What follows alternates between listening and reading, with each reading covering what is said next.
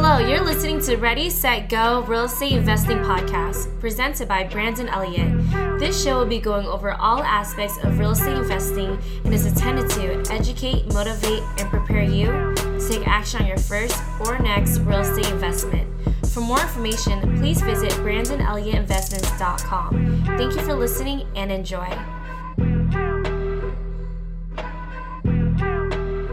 Welcome back, everyone, to Ready, Set, Go Real Estate Investing Podcast. I'm your host, Brandon Elliott. Today, we are going to be diving in. This is another Monday. This is a special Monday. This is Labor Day. So, we hope that this finds you well if you're listening to this. This is actually going to be a couple weeks out when you guys are listening to this on uh, on the podcast, Ready, Set, Go Real Estate Investing. But if you're checking this out live, hope you guys this finds you well.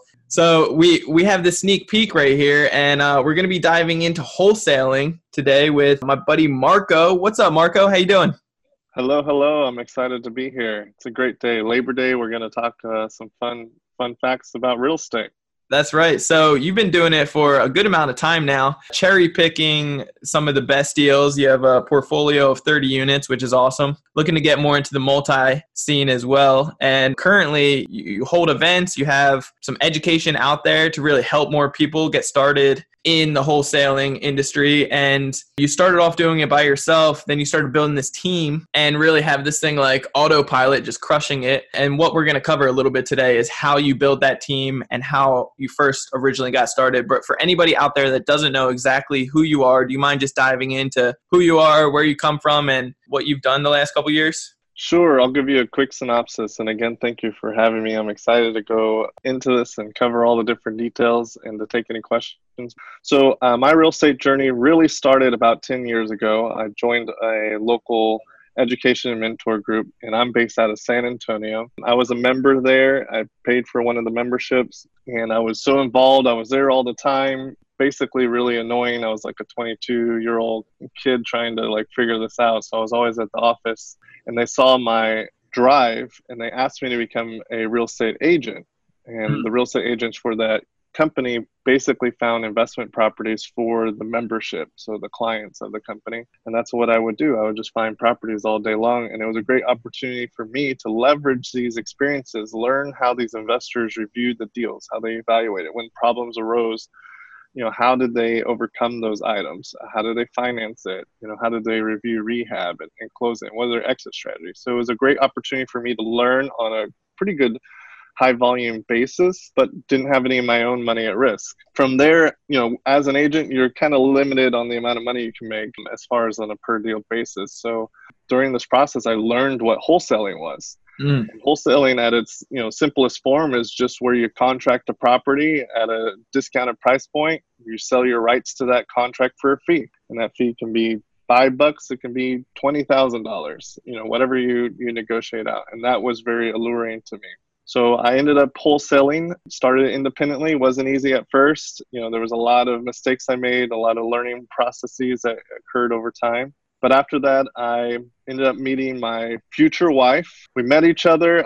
I did a lot of wholesaling deals, but I, I sold a lot of them to a particular company mm. here in town that all they did was owner finance as an exit strategy that they asked me to join their team and run their acquisition team. So I decided to do that. We had a team of nine people. We closed over 100 deals in 12 months. I was there for about two years. And at the end of that, my time frame there, you know, Hillary and I had been dating probably like a year and a half, two years, something like that at that point. And we had decided for her to quit her job and I was going to support her based on my income running this team. But after we we actually were on our, our, Bahamas trip on our honeymoon because I had proposed to her and the plan was, hey, we're getting married, you quit your job, I'll support us. But then we went to our honeymoon and before our honeymoon we found out that Hillary was pregnant with our first daughter on the way. So we just got married, we found out we had a baby on the way.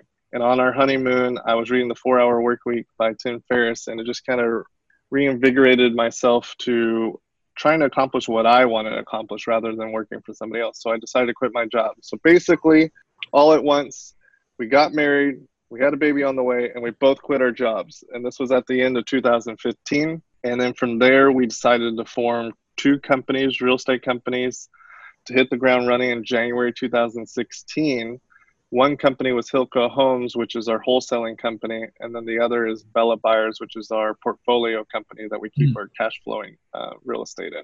And so, since 2016, January 1st, Hillary and I have been doing this together, and we've um, you know we've done a lot, but we still have a lot a lot more to go. I love it. I think in the beginning, when kind of life throws you all these different obstacles, and it's like, it's a little overwhelming, I'm sure, at first.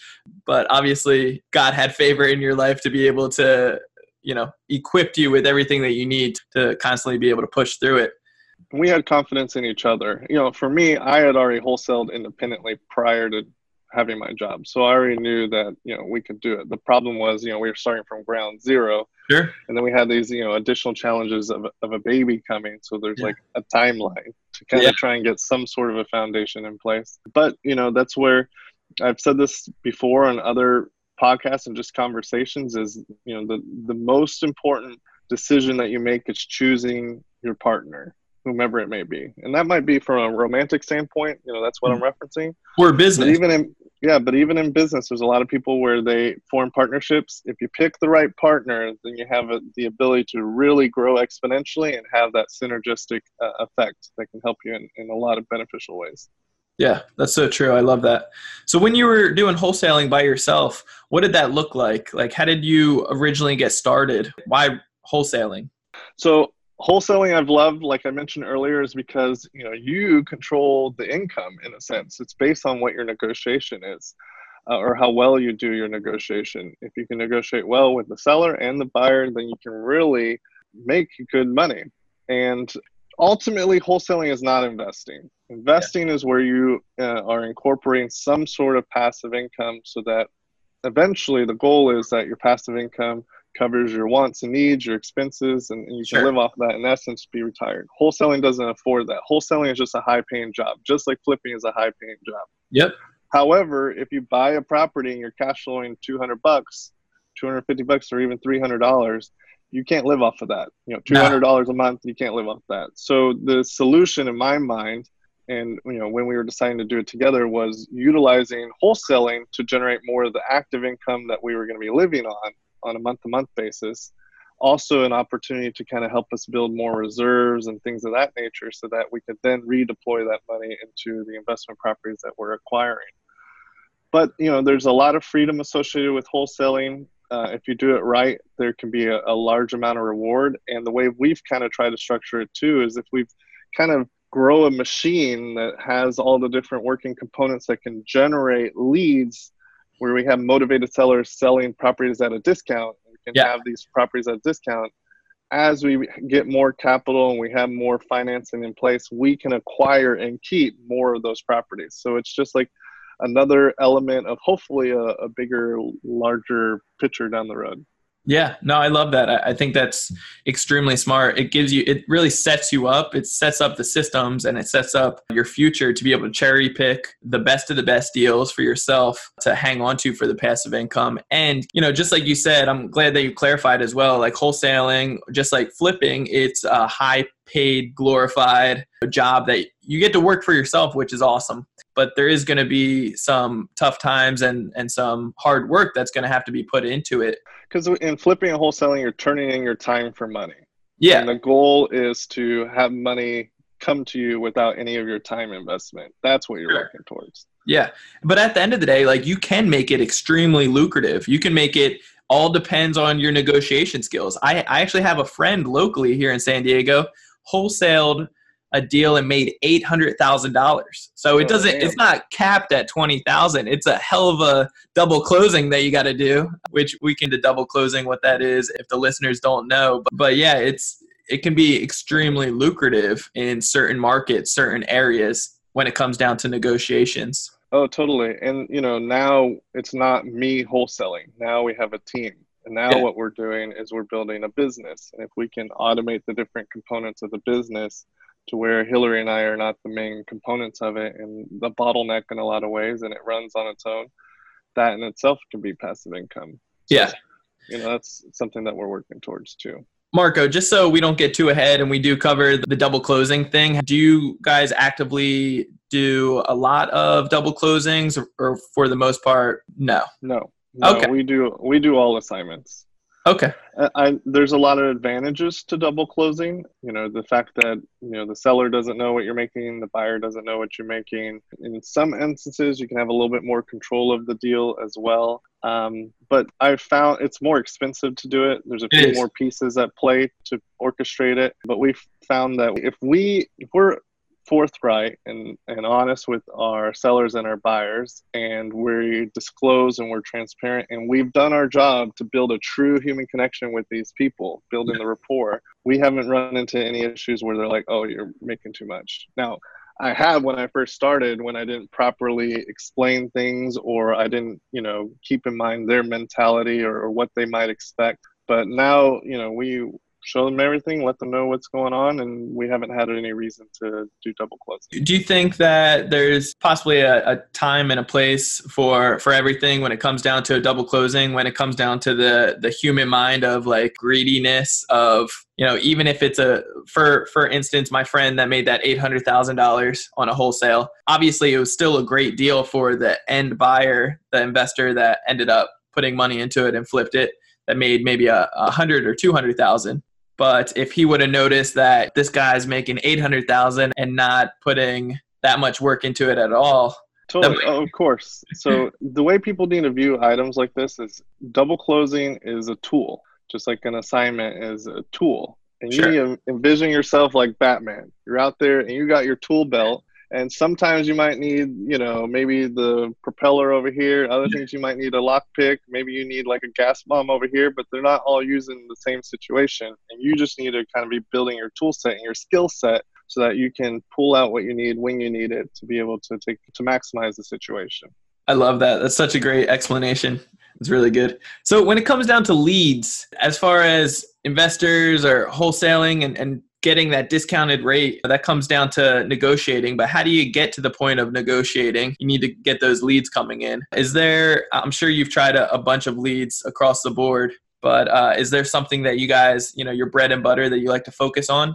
Actually our number one lead source is co-wholesaling and that's what i would recommend to new people is um, working with other wholesalers. That's probably like the gold uh, element if you can incorporate that um, and we really? can go into that. Yeah, yeah. Honestly, when I talk to people and they're like, "Hey, how do I generate leads?" This, that, and the other. There's a lot of methods, and I can go over that in a second. Sure. But what I recommend people starting out is actually a point of leverage.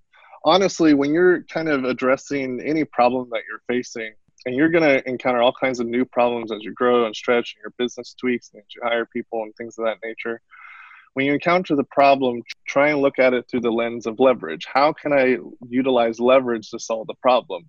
And that might be leveraging time or money or the experience or knowledge of others. Or in this case, if you can build a list of wholesalers, at least 20 in your market, that would be the minimum.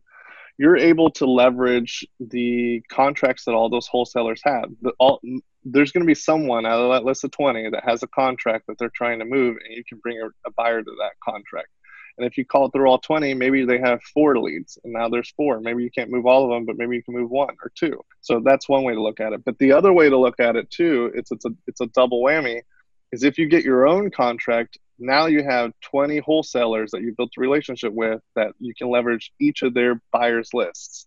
And each wholesaler might have you know there might be some overlap but they've built their own list. And if they uh, find a if they push your deal out to their list then you're leveraging all the work and time and energy they put into building their list and they can bring buyers to your contract. So we do a lot of co-wholesaling uh, we work with a lot of wholesalers whether they're newer or experienced it doesn't matter. We want to work together and, and get to a point where we're helping one another and building that win-win relationship.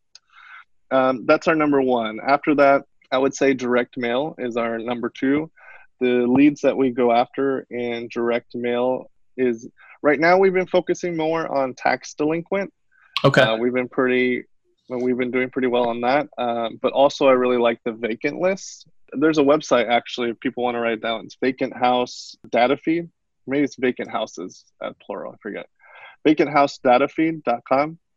And the subscription you know, it's a little on the expensive side. It's like $100 a month. But what they're doing is they're providing the leads that are registered from the USPS that are marked vacant. Oh, wow. So if those properties are marked vacant, then there's usually there's some sort of potential motivation there. Yeah. And um, we, we direct mail those. Those would be great for script skip tracing as well. The, the website is great with the mailers. You'll get a lot of turn mail too, but they also provide skip tracing phone numbers. Those aren't the best in the world, but it's like a nice added bonus. You know, hey, phone numbers you can call down for free.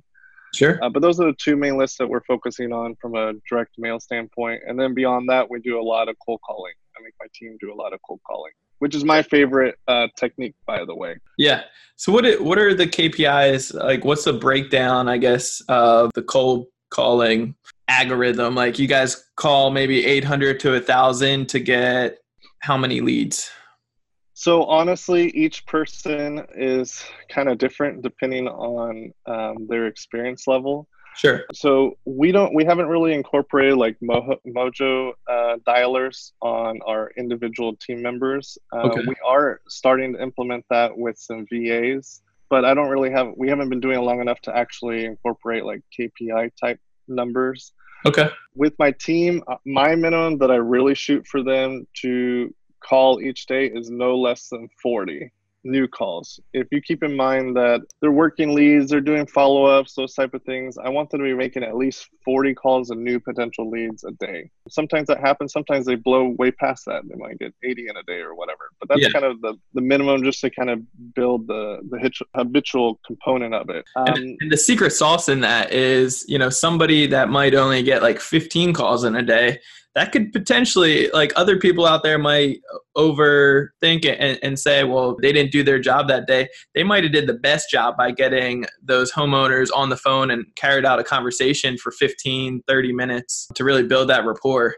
And that's what you want to do to be able to get that motivation and to build that know like and trust factor for them to actually want to deal with you.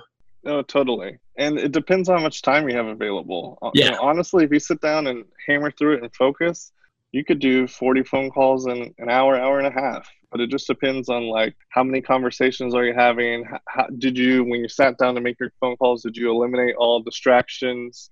Sure. Um, do you have your, are you prepared for your cold calling session? Do you have the list all ready to go and your, you know, your tools, your computer set up, your paper yep. or whatever? You know, you got to think of all the little inefficiencies um, that might slow you down. So, you know, that's all part of it. Okay. Um, as far as mailers, I I try and draft it as a I think of it as more of campaigns. Sure. So I tell people, you know, if they want to do mailers, they shouldn't do mailers any if they don't have more than twenty five hundred dollars. So twenty five hundred dollars conservatively should land you a contract if you've um, yeah. vetted your list pretty well, and you know, assuming that you're taking the phone calls appropriately and you, yes. know, you have the basic levels of negotiations and things like that that's a good reasonable um, expectation.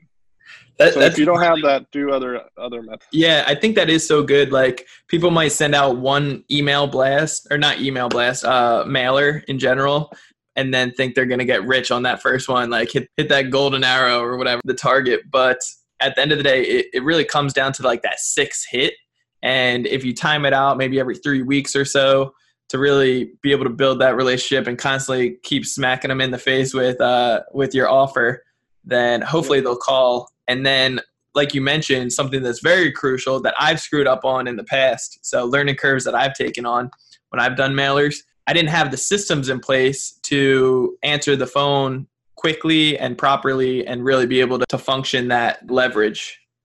Yeah, the way we have it set up is I try and get a list of right around a thousand, maybe okay. a little bit more, twelve hundred. Sure.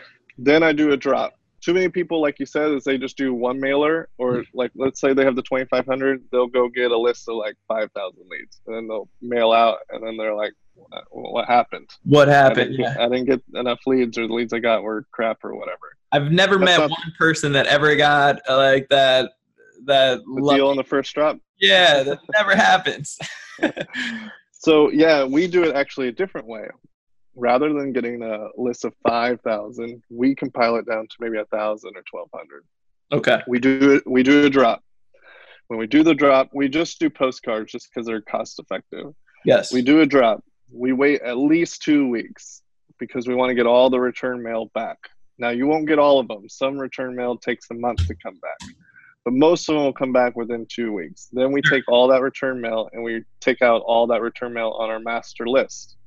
So that way, when we do future subsequent mailings, we're not wasting money on leads that we know the mail won't get there. Yeah. Then from there on, we want to do at least seven more drops. Our goal is to hit, touch the list at least eight times. Ten times would be more ideal. And honestly, I just do it every single week. Sometimes I'll I'll skip a week depending on like maybe a holiday situation or time you know if we're hitting Christmas or Thanksgiving or something. So basically every week, and then I rotate my mailers every week, so it's a different mailer. So that's what's happening. We still need to do a little bit better on our split testing to kind of test out mailers, but that's kind of the routine we've done. Then the phone number we have on our postcard goes to Pat Live. So if yep. you go to p-a-t-l-i-v-e dot com, they'll call in. It's a, a, a, real live person every single time. They answer every single time, and we give them the script and the questions we want them to ask. They take the phone call, they get all the questions answered, and then they we get an email the email gets sent back to us and then at that point i have my team starting to work it and i have my team they they claim it goes kind of like uh it gets blasted out whoever's available to work it right then and there claim it and then we go from there you don't want to call the person back any more than an hour that's like way too long the faster you call that person back the sooner you're going to get them while they're in the mindset of wanting to sell and move forward with you Sure, sure. Okay. So when they call, they call Pat Live, which is an automated leverage that you can have a physical person answer the phone and be able to go through a script to see if they're well qualified. If they are and motivated, more importantly, then they'll pass it on to you guys and then you guys have to act very fast to be able to call these guys back, the the motivated seller. Yeah, because if they're calling you, they're ready to talk. Yeah. They're, you caught them in their window and they're thinking about selling they're willing to do it but especially if really- they're if they're willing to get a call back from you because if uh, some of them will call you right away and they're not motivated they're just like kind of uh, we'll get a lot of those too. Yeah for sure. So you know they're going to call you and that's during that window but these are like normal human beings and they're not normally thinking about like selling their property. Maybe the, in that moment they were like ready to do it, but as soon as they hang up, they're like second guessing themselves. Oh, I wasted my time. I don't know if I want to, or my sister's gonna get mad at me, or uh, you know, yeah. I don't know about the you know doubt, fear creep in. Yeah. Or they're just you know living busy lives. They're going back to work or whatever. And so if you miss a window, then you might have to reach out, reach out, reach out. It might take three or four days to get a hold of them again. And if you if you don't do a good job getting a hold of them, there might be somebody else or that can, or they might go talk to their sister and come up with a different solution, or maybe they'll decide to list it now, or you know things happen. So you need to catch them while they're in those moments. And the faster you act, your percentage of being able to do the deal dramatically increases. Yeah, it's awesome to have that first level of funnel with Pat Live as well because if you do have somebody that calls up almost wasting your time saying, you know, well, what's your offer? You know, I'm not going to talk, and just what's your offer? And then, you know, they hang up. That's not somebody that's motivated. If you can't get go through your script of certain qualifying questions to ask them to be able to figure out what their number is that they are looking for, then that's not a motivated hot lead. So it's best to have that first funnel that you hire out to be able to kind of level it out. Uh, also, going back as far as getting your letters together, there's a million different sites out there. I personally have used yellowletters.com. It's just automated and easy, but uh, I'm sure you guys have a, a, bunch of different lists as well. So, so for mailers, there's click2mail.com, the yep. number two. That one's a good one. One we used a lot for a long time was 3dmailresults.com and we use I, I like their there was like three other postcard templates that I liked because they were really simple and not too image driven. It was just kind of straight to it. Yeah. Um, now we're implementing our REI Pro, so myreipro.com, just because there's a little bit more um, capability in in that subscription, and so we've probably been doing that one maybe two months now or something like that. Okay. But really, when we first started out, Hillary and I, my wife, we would drive for dollars every Saturday for like at least three months. Maybe it was more, but I'd say at least three months every Saturday. and I, you know, I got her to buy into the vision. We were doing this together. Keep in mind that, you know, we this was new for both of us, but we wanted to make it work, and we were committed together. So every Saturday, we would get in the car and drive the entire day, or until she got motion sick, which you know, depending how long that happened. she was she was the one riding, and I was the one driving. Yeah. we would we would compile all these lists and drive, drive, drive, drive, drive. You know, writing down vacants that we thought were vacant, ones that were in disrepair, distress, and then we would come home and we would print out all the letters and we signed, hand signed each letter. Both of us did with blue pen, and then we took each envelope and we hand wrote on the envelope uh, our address. Yeah. Blue pin, um, address, and then you know obviously a stamp. If you can get a fun stamp, that it, that's even better. Yeah. and then we would just do our drops, and we didn't really know what we were doing, but we kind of hit our list every so often. Driving for dollars is like it's very time consuming, but if you don't have money, it's like gold because that's like a custom list. I can go to any website right now and go, oh, do I want pre foreclosure? Buy that list. Yeah. Oh, do I want tax delinquent? I can buy that list. But I can't buy a driving for dollars list. No. That is a custom list. And if you can do that, you could even sell your own list to local investors and generate some money that way. FYI. You you but, can leverage that out and really turn it into a business as well. I mean, my my buddy uh, David um, Lecko or Lecko, he ended up uh, coming out with the Deal Machine app, and basically you can just as you're driving for dollars or hire on other people to drive for dollars, take a picture right in front of the property itself, a little selfie in it, and it can skip trace for you. And then afterwards, you can send out a mailer with just a couple touches to the button. I haven't used that service, but I do know a lot of people that it's a cornerstone of what they do. So yeah, Deal Machines definitely definitely really popular. Yeah, there's um there's a lot of success with it if you're driving for dollars and driving for dollars like you said like you need to actually put in the work to get that. So it's there's no list out there for it. And when you get to physically see what the neighborhood looks like and then what this particular property distressed or what have you is in then it's it's a no-brainer, which is awesome. Totally. But yeah, I mean when we first started that's what we did and actually our, our best deal in our first year came from one of those mailers. It was Love a it. and actually they saved our letter for like eight months or nine months yeah. or almost a year or something. It was a, a daughter who she lived in the home. She was renting it from her mother. Her mother lived in puerto rico and she was saving it and she knew her mother was going to sell at some point. And so when her mom said you know what? Let's sell it or whatever she had our letter tucked away, blew the dust off of it, and then you know called us up, and we were like, yeah, we'll go look at it. And at that point, our daughter had just been born; she was like three months old. So we wow. brought our daughter. We're like a family over here. Yeah, good family business. Yeah, so we really connected with us, and we connected with her, and you know it was a great deal. That's so awesome. Did they know your intentions to wholesale it or flip it?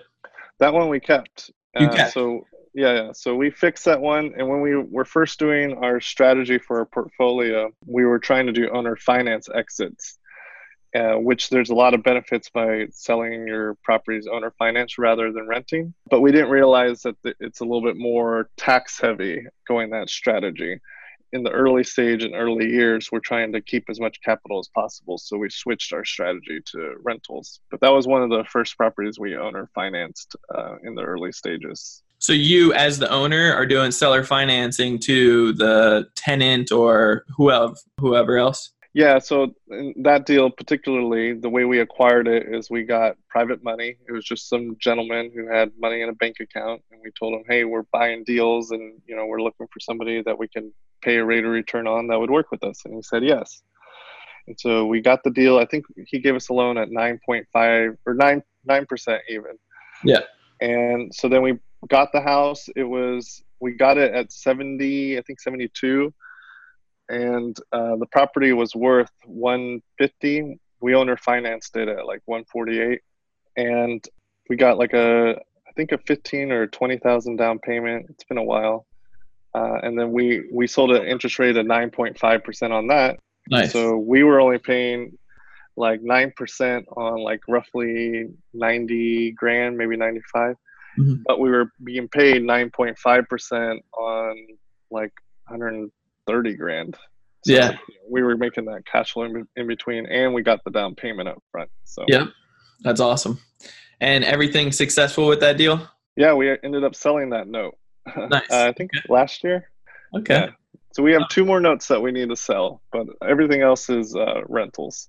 Okay. So I want to talk about private money, raising it. I also want to talk about learning curves. But before we transition into those, I wanted to see as somebody just getting started in wholesaling and to be able to build the team out, you know, to get to that point, what would be maybe the top like three or five things that you could think of that is like extremely important to for somebody to utilize? So I'm going to go very general from a foundation standpoint.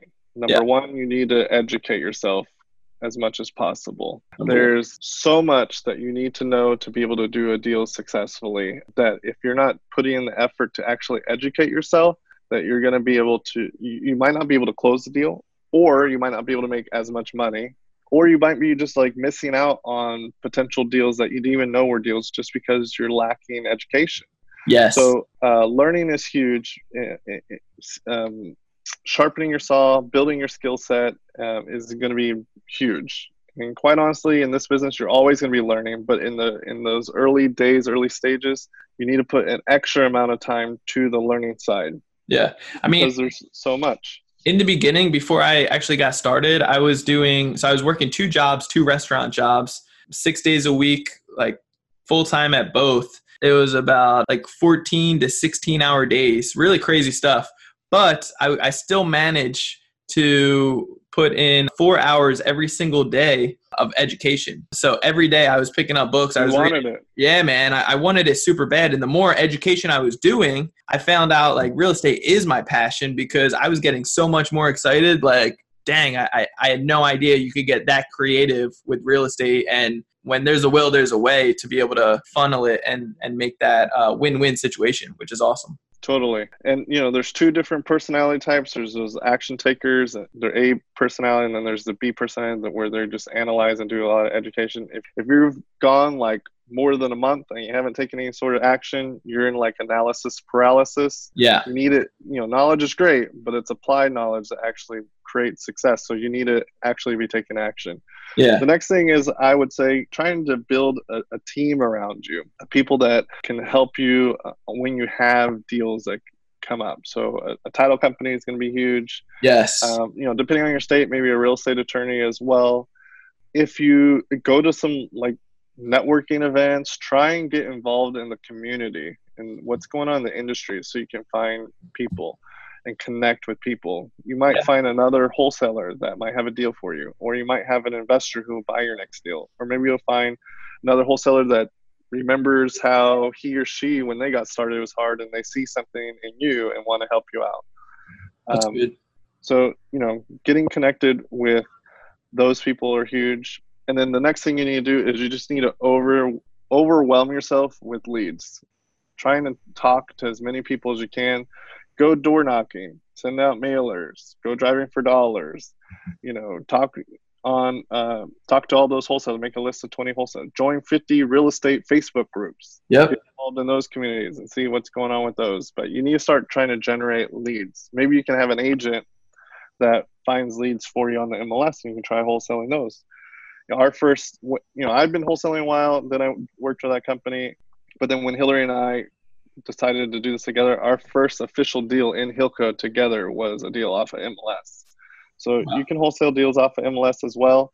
But, you know, trying to get connected with people quality people who are knowledgeable in the realms that you know are gonna you're gonna need in your deal or in realms that you might not have the knowledge base in is going to be invaluable and ultimately if you can position yourself to where you can get someone that can teach you and guide you a mentor that would be great now there's a lot of people in the real estate business um, that can take advantage of new people Mm. but um, i think if you uh, do a good job of integrating yourself Yeah. into the community. You can ask people about other people, get referrals. Uh, you can also ask the person that is willing to help you if they've helped any others, if they have references, and just do a you know trust but verify kind of scenario.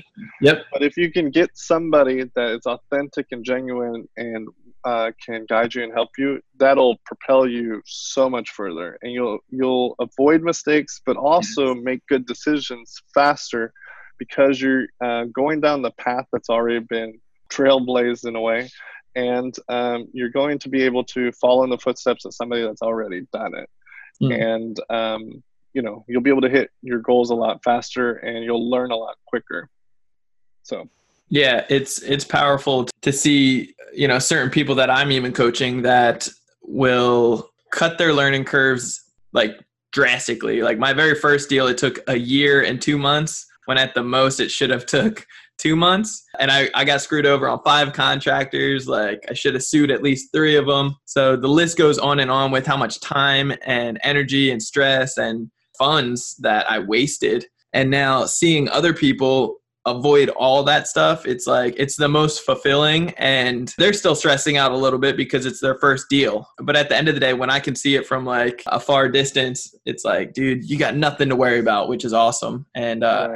It's it's a blessing and you do align with the right people totally so when i first started i left this out in my story before i joined that group yeah uh, the education mentor group i actually paid a guy $10000 to mentor me and teach me and I'm like 22, so that's like all the money I got. Yeah, that's like, it. I had, and I had to like pull money from my credit cards. I basically put myself in a really bad spot, but I really thought I believed in the guy, and I thought we can go somewhere. Sure. A, a month after I paid him, he ended up moving to an entire city, different city altogether, and you know didn't really help me at all. So that can happen to you, but you got to think of it like this do you need a, a mentor to start and get, get, to hit your ultimate goals no no but like i mentioned earlier when you're trying to encounter problems think of a point of leverage if yeah. you have funds to pay a mentor or that mentor some of them will do it for free yeah leverage their experience le- leverage their knowledge leverage um, the the connections alone that people like that might have uh, or deals that they might find for you or whatever because of their network or deals that come in or whomever, that's a great opportunity to kind of get to the next level. Not necessary, but if you're trying to get there a little quicker, you know, it's exactly. a great opportunity of leverage for sure.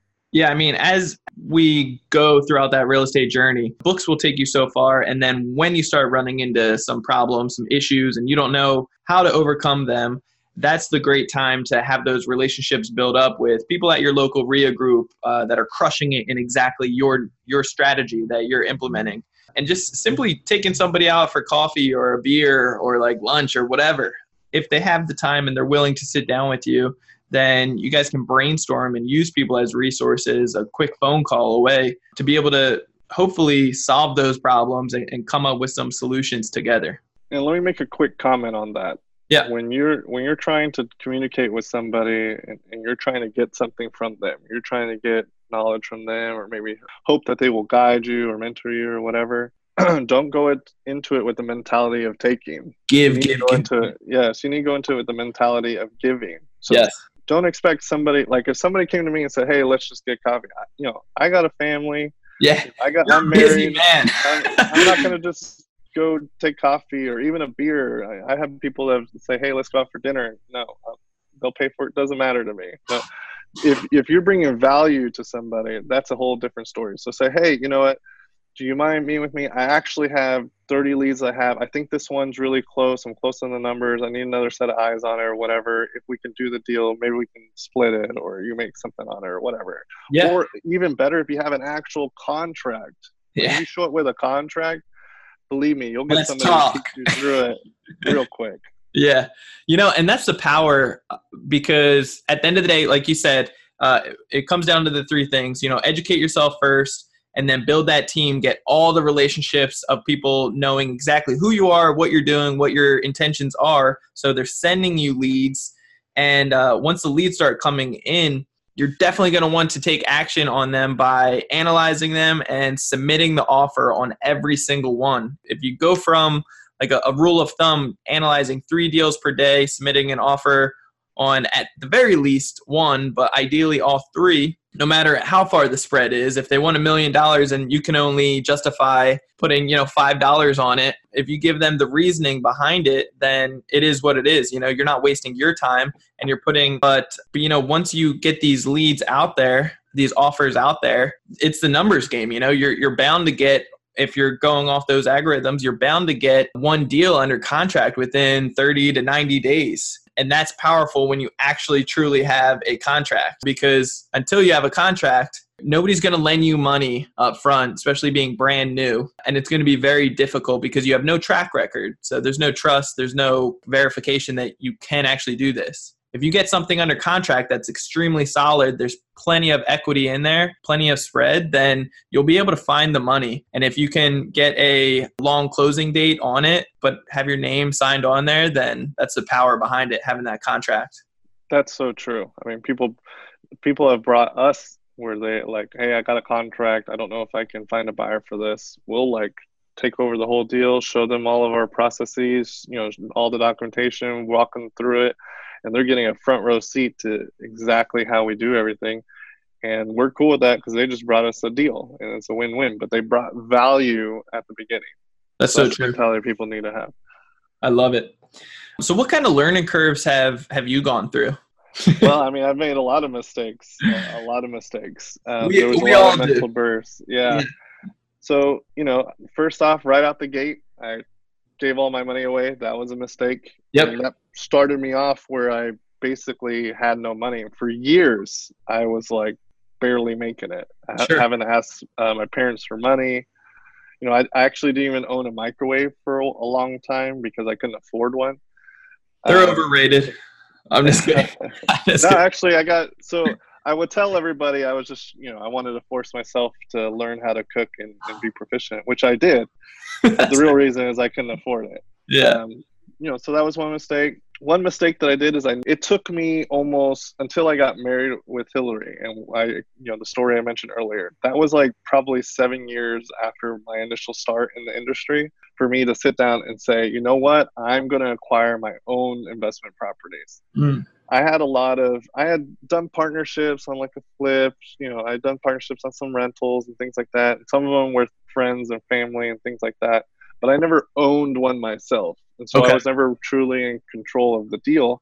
And here I am being an agent, finding people all kinds of deals. I'm, you know, a wholesaler, giving out all these deals to people and uh, you know i worked for that company all we did was service the clients and i never acquired one myself and that was all because of the mental hurdles that i had in my brain i was telling myself oh i can't get the money or yeah I, what if this goes wrong or whatever and that was me holding myself back you know another mistake was when i very first started wholesaling i wholesale like my first four or five deals to an investor for just a thousand dollar a piece so I was making like one grand off of each of my deals, which to me at the time was like, hell yeah, I moved a deal. Yeah, yeah. money, yeah, yeah. A- any money is better than no money. But right.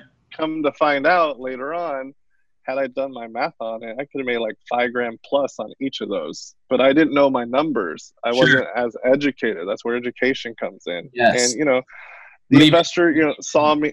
You're, you're leaving stuff on the table right there. Yeah, exactly. The investor saw me as an yeah, yeah. I mean, the investor saw me as a newer person, so he was getting the best deal for him. And I was just not knowledgeable enough to stand up for the value I was bringing to the transaction, which I was bringing this valuable deal. So, you know, that's a learning lesson. I've made a lot of mistakes when it comes to hiring um, not being the best leader for our, our team or different team members, different uh, ways in which I could have handled certain things. But it's all about learning from those mistakes. Yeah. Ultimately, you, you want to learn from the mistakes of others. That's exactly. the best way to learn. So, you know, learn from what I'm saying. Yeah, but and that's why I bring it up because not to going down like a, a negative spiral or anything. I, I know you're cool. That's who, yeah. how how I am now. You know, I've grown from that. Yeah, and, and that's like we can all learn from that because like I said, when I originally got screwed over on five contractors, five contractors in a year and two months, like I, I'm so blessed that I bought two properties back to back within two months because the second property, thankfully, was a triplex, and that one kept me afloat. That one I had less problems, and it, it started cash flowing like crazy to be able to help me out on that first one. Otherwise, yeah. it, it wouldn't have worked and I, right. I also learned the the whole credit hacking stuff to to be able to pay for the remodels but but I still got screwed over like bad. Oh, yeah, totally.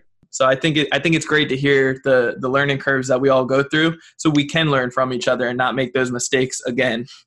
And you know the the mistakes you can't avoid them; they're going to happen. Yes. And the way you know too many people don't do this they don't take time to reflect and that's something yep. i try and tell a lot of people is there should be some consistency for you individually to do some reflection on what you've done what has worked what hasn't worked where you currently are due to the efforts that you put in and sure. you know whatever actions you're taking but then additionally where are you going yeah if you're constantly reflecting on that you might find that hey this goal i wrote down three years ago actually I don't want to go down that route anymore. It's yeah. not applicable to the person I am today. Maybe I want to go in this direction now. And, you know, like I said, we started with owner finance as one of our strategies. We reflected on it. It wasn't exactly what we were wanting to go or the direction we want to go. We tweaked and you know we went the rental route. Yeah. So you know if you can do that, then you can always be adapting because the reality is the world around you is always changing and evolving and you as an individual are always evolving as a person as well and so being able to adapt on uh, you know a, a, relatively consistent basis will allow you to move forward in a, in a positive way that's right. I, I, think keeping like a journal and writing down where you're at currently and then where you plan on being. Obviously, focusing more on where you plan on being but it's always great to look back of seeing like where the struggles were so it is a good reminder so you don't make those mistakes again but then constantly really dwelling on the future of where you're heading and what needs to be done to get there. I, I think that's huge. Just a moment ago you mentioned fear of telling yourself where am i going to get this money or how am i going to be able to get the capital to do these deals? I feel like there's so many people out there that go through exactly the same thing like I, I, think we've all been there in the beginning of like well how the hell am i going to come up with a hundred grand or whatever it is when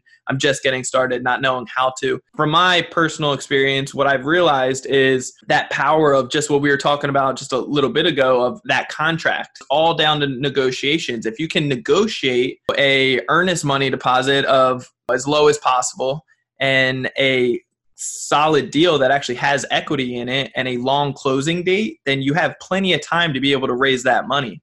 I've negotiated $1 down a $35,000 purchase price when it was worth 90,000 and I didn't have to close on it for 60 days, 2 months. So that gives me so much time of like I can assign this, I can find the money, I can raise the money, it's a solid deal and That's a great contract. Yeah, and th- those are the things that you want to shoot for. Like, go for that contract. You know, have power behind it, and then you'll be able to. If I'm brand new, no experience whatsoever, but I have this, like here, you know, give it to somebody. Somebody's going to give you money for that, and and that's the power behind the education, getting the you know, building the the teams, the relationships, and getting the leads coming in, so you can get that contract. Totally, I mean, that's what it's all about. And, and that comes from, you know, just being knowledgeable and being able to orchestrate, put all the pieces together because you're creating value in the marketplace. And if you yes. can do that, you'll be rewarded for that value you create. And there's a lot of routes you can go. Just like you said, if you have that 60 days, you can be talking to people for 45 of those days. Exactly. Yeah. It's so good. Wow, this is also uh, like tremendously great stuff. I know all the listeners are going to be able to definitely be able to take action on this stuff. So, as far as building a buyer's list, what what does that look like for you guys? How is there any tips or tricks that you would give to somebody trying to come up with that buyer's list to be able to fire sale some of these deals quicker? Sure. So again, I recommend the building a list of wholesalers first. Yeah. That that's huge. Okay. But if you're trying to build your own list, um, there's a lot of different things. Uh, first off, you like join those 50 Facebook groups. Yep. Post in the group, say, you know, I have a contract uh, with these details. This would be an assignment contract. Who buys these contracts? Or who is the buyer for this zip code? Where are my cash investors uh, at? And then just try and develop it that way. But even better than that, and people look past this in a lot of ways, is you know most people go to google for the google search bar and do a lot of searching. That's powerful. But the facebook so- search bar is actually very powerful as well. And if you go into the facebook search search bar and you type in you know you know maybe start in a group and type cash buyer you know uh, pick any wholesaling houses full time and then type cash buyer behind it and then click on posts. There's people that have already done what I just referenced. And you can go back from a month ago and go in the comment section. There's all these emails for you Yeah. you can add to your list, or you can message even better. Click on each person one by one by one and message them individually. And, and where the future is going, social media is even more powerful. So you can even go into Instagram, type in a hashtag for us, San Antonio real estate or San Antonio investing or San Antonio investor, and then go through each profile and message each person individually. takes time, effort, but the people you connect with are going to be legitimate connections that you build. Yeah. Other things you can do is put bandit signs around the property in that neighborhood with the details of that uh, contract. Another way that I like to uh, approach it is if you have access to MLS, look at all the cash sales in the last six months or a year, depending on the volume of the area. Yes. Look at each buyer's agent that represented that cash buyer client Yep. and reach out to each of those agents and say, hey, I saw that your buyer two months ago bought a house for cash two streets over. Are they wanting more properties in that area? Because those cash buyers are usually investors. Yeah. Oh, okay, if that Or client doesn't, do you have other know? clients? Yeah. Yeah, Who else exactly. do you know? Don't give up. I love that. So, Yeah. um, you know, those are just some basic methods that you can try. For I think those are all great tips. I think the social media thing as well, just like you said, it would take a little bit of time. And if you don't have the time or don't feel like doing all that work in the beginning, hire it out. Get a virtual assistant to do. I mean, it's very simple stuff uh, to be able to systemize that and tell them, you know, do it once, make a quick video of it, and send it off to somebody, uh, virtual assistant, for extremely cheap. And so you can build out that solid list of people that are serious that want to see, you know, some wholesale deals that you want to send them. Totally. And that. with virtual assistants, you can control how much you pay them. Like Exactly. they might be three dollars an hour, five dollars an hour, whatever it is, and most people automatic- automatically project to all right, a forty-hour week work week, Yep. it's two hundred dollars a week or whatever. But you can just say, hey, you know what? Uh, whomever you hire, virtual assistant, I don't want to pay any more than a hundred dollars this week. Yeah. Okay, You this can put that cap. Yep. and then boom, control your expense, but that way you're still getting leverage. Yep. Yeah, we do exactly the same thing, and uh, from what I'm comfortable with, and then we we put it down there of the the amount of time that we think it uh, it should take. So it makes sense. I love it. Cool. And then let's before we wrap up, I want to talk about private money. I know before we jumped on, you were mentioning a little bit about private money. There's some tips and tricks that that you've felt that are very helpful and, and good for you know possibly the listeners out there. Anything to add on that? Yeah, so private money is actually something that I think each person needs to be working on. Sure. um, regardless if they've already have funds associated or like you know access to bank money or have access to credit cards or even hard money um, hard money uh, options as well I the totally private- agree. yeah exactly the reason private money is so important is because it's not about the money it's the source of the money and the, The the source of the money exactly is just a normal person Yep. who has money in a bank account or has money in a retirement account who um, doesn't have the time, the energy, or the knowledge to be able to put that money to work in the real estate world and get the rate of return consistently. Yes. That's where you step in. Maybe you have the time, the energy, and and the knowledge, all of them, to put it together, and that's where the synergistic uh, element can come in. But the big change for me, when Hillary and I were doing this together, is for seven years, I had the conversations I've been having were all about selling deals or finding out how I could get more deals to sell them. I was an agent, I was a wholesaler. Okay. Okay. And when I ran the team I was running for, you know, we were trying to get deals in to push them out uh, to our, our client. I wasn't having the conversation of, hey, would you want to partner with me on a deal or be my money man, my money woman on the deal? Would you Yeah. ever be interested in uh, participating with me in a deal? You know, I tell people this all the time, but you have to change your conversation Yep.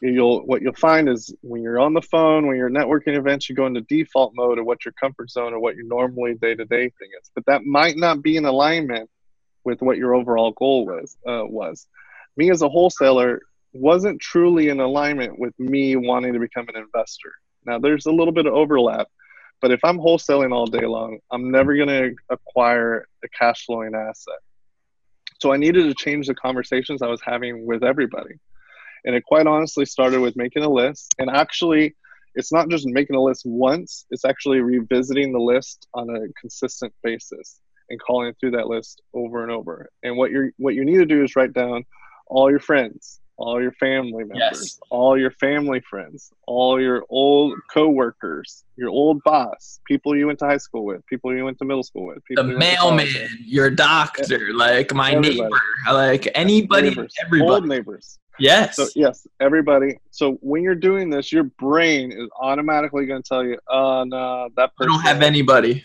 they don't have any money. That person i don't want to talk about money with them. That's awkward or you know you know i haven't talked to grandma in five years. Yeah. you know all your brain's gonna do that. You need to power through that and yes, write down it out. The goal of the list is just writing down the names. Yep. Then what you do is you just call down the list. You just call down the list and you just tell them hey you know mom dad whomever uh you know the end of 2019 is coming up uh, one of our major goals for the end of this year is to acquire uh, our own investment property. It's going to be a rental property or whatever the strategy is. Yeah. We this is something we're already doing. We've already been educating ourselves. In fact, we have a mentor or something that can help us yeah. through this. Um, but we're looking for somebody who would want to partner with us on this deal. Is that something that would work for you? And then you just ask them. Or if you want to do a softer route, you can say, Do you know of anybody? You don't even offer it to that person. You just say, Do you know of anybody that'd be interested in this? In their brain, they're yeah. automatically thinking of themselves. So yes. they, they can offer up themselves if they want to, and then it makes the conversation easier. Or if they don't, they can refer you to somebody, which is cool anyway.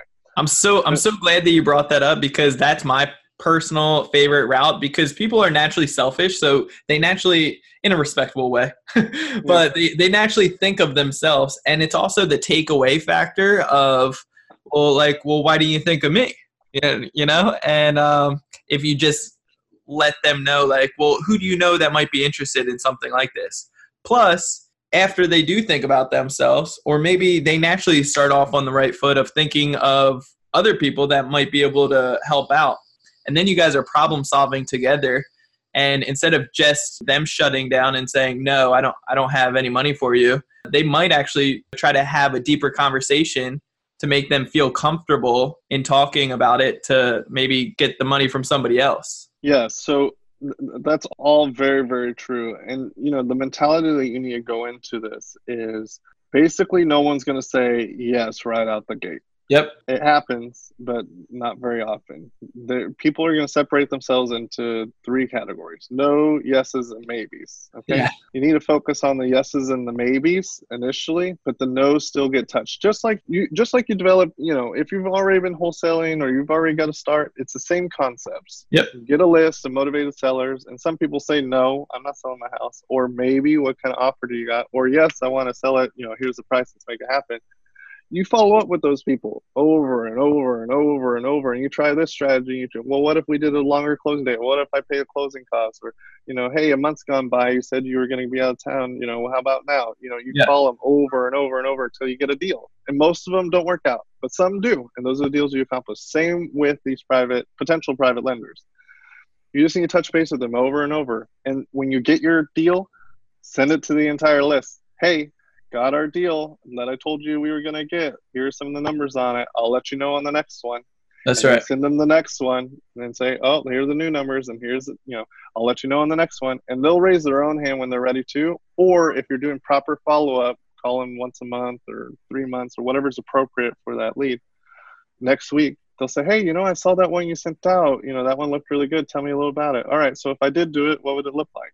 Yes you, you want to get somebody to the stage that that prospect lead right there. You want to get them to the stage of so if i invested with you in this certain situation what would this look like? What would the mm-hmm. returns be for me? And that's a that's a great spot to be in. So never give up stay persistent and stay consistent. The more you're grinding and, and following your path within real estate and not giving up to the first door that slams you in the face people will naturally have respect for that and then be more open to you in the near future, which is awesome. Yep, our first private lender was my a friend of mine that I um, from my college days, Sure. And he had seen that I was in real estate, talking about real estate. I kept him up to date, blah, blah, blah, blah. But when I officially changed my conversation and actually legitimately asked him, hey, would you be interested in a deal?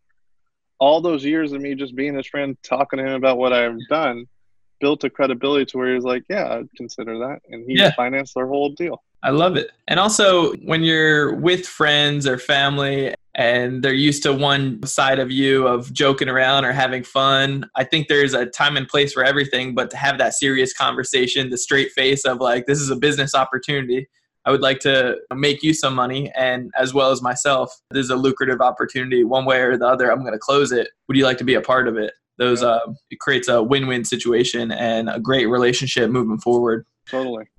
Well, Marco, I appreciate you so much, brother. I feel like this has been tremendous amount of knowledge for all the listeners for Ready Set Go real estate investing for them all to be able to take action on and be able to crush it. There's plenty of education, motivation, and just opportunity for them to take action on everything that you just gave out. So I appreciate you taking the time out of your day on Labor Day, out of all days, to be able to give back to them. How can people get uh, a hold of you? So uh, it's been my pleasure to be here. Thank you for having me, and uh, I look forward to when we can do it with Hillary as well because she brings Yeah. a whole nother element to it. Oh, I know. But uh, people can reach out to both Hillary and I through Facebook or Instagram. Okay. On Facebook, you can probably find us best through our companies, which is Hilco Homes. Yeah. Hilco Homes. It's like a green circle logo. But I'm Marco A. Romero on Facebook and on Instagram, I'm Mako Mello. So if you just look me up those ways, you can reach out to me, ask me questions. I'm a I'm a giving guy, so just let me know. You're an open book. I love that about you and and your heart's always in the right place, always trying to help other people out and get them to the next level. So, you're an amazing man. I really do appreciate it. How can the listeners, you know, you just gave an hour of your time, a little over actually, out of your day to give back to the listeners. What can the listeners do to give back to you? Well, like I mentioned earlier, if they have leads that they want help on, bring it to us at Hilco Homes and we can help them with it. But at the same time, we can make it a win win for both of us. I love it. That's awesome, brother. Perfect. All right, brother. Well, Marco, I appreciate you so much. Nothing but tremendous knowledge and your expertise always shines every time we get on the phone. So I appreciate you, brother. If you guys want to connect with me, do me a favor, reach out with the podcast. Make sure that ideally on iTunes, but anywhere that you listen to to any type of podcast, check out Ready Set Go Real Estate Investing Podcast. Make sure you hit that subscribe button so you get the newest episode every single Monday and leave a review. Let me know what you guys think of it. That just helps. iTunes has their own special algorithm to help promote it out there to more people. And like I said, this whole podcast is geared towards educating, motivating, and preparing you to be able to take action. That being said, if you guys want to reach out to me, uh, you can do so at brandonelliottinvestments.com and uh, Instagram, it's Brandon Elliott Investments, and then Facebook.com slash Brandon Elliott REI. So till next time, thank you guys all for joining in. Marco, appreciate you, brother. You have an amazing day, my friend. Thank you. You too. Stay blessed, guys. This has been another episode of Ready, Set, Go Real Estate Investing Podcast, brought to you by Brandon Elliott. For more information, please visit BrandonElliottInvestments.com. Also, please don't forget to like, share, and leave a comment below. Thanks again for joining. Until next time, God bless.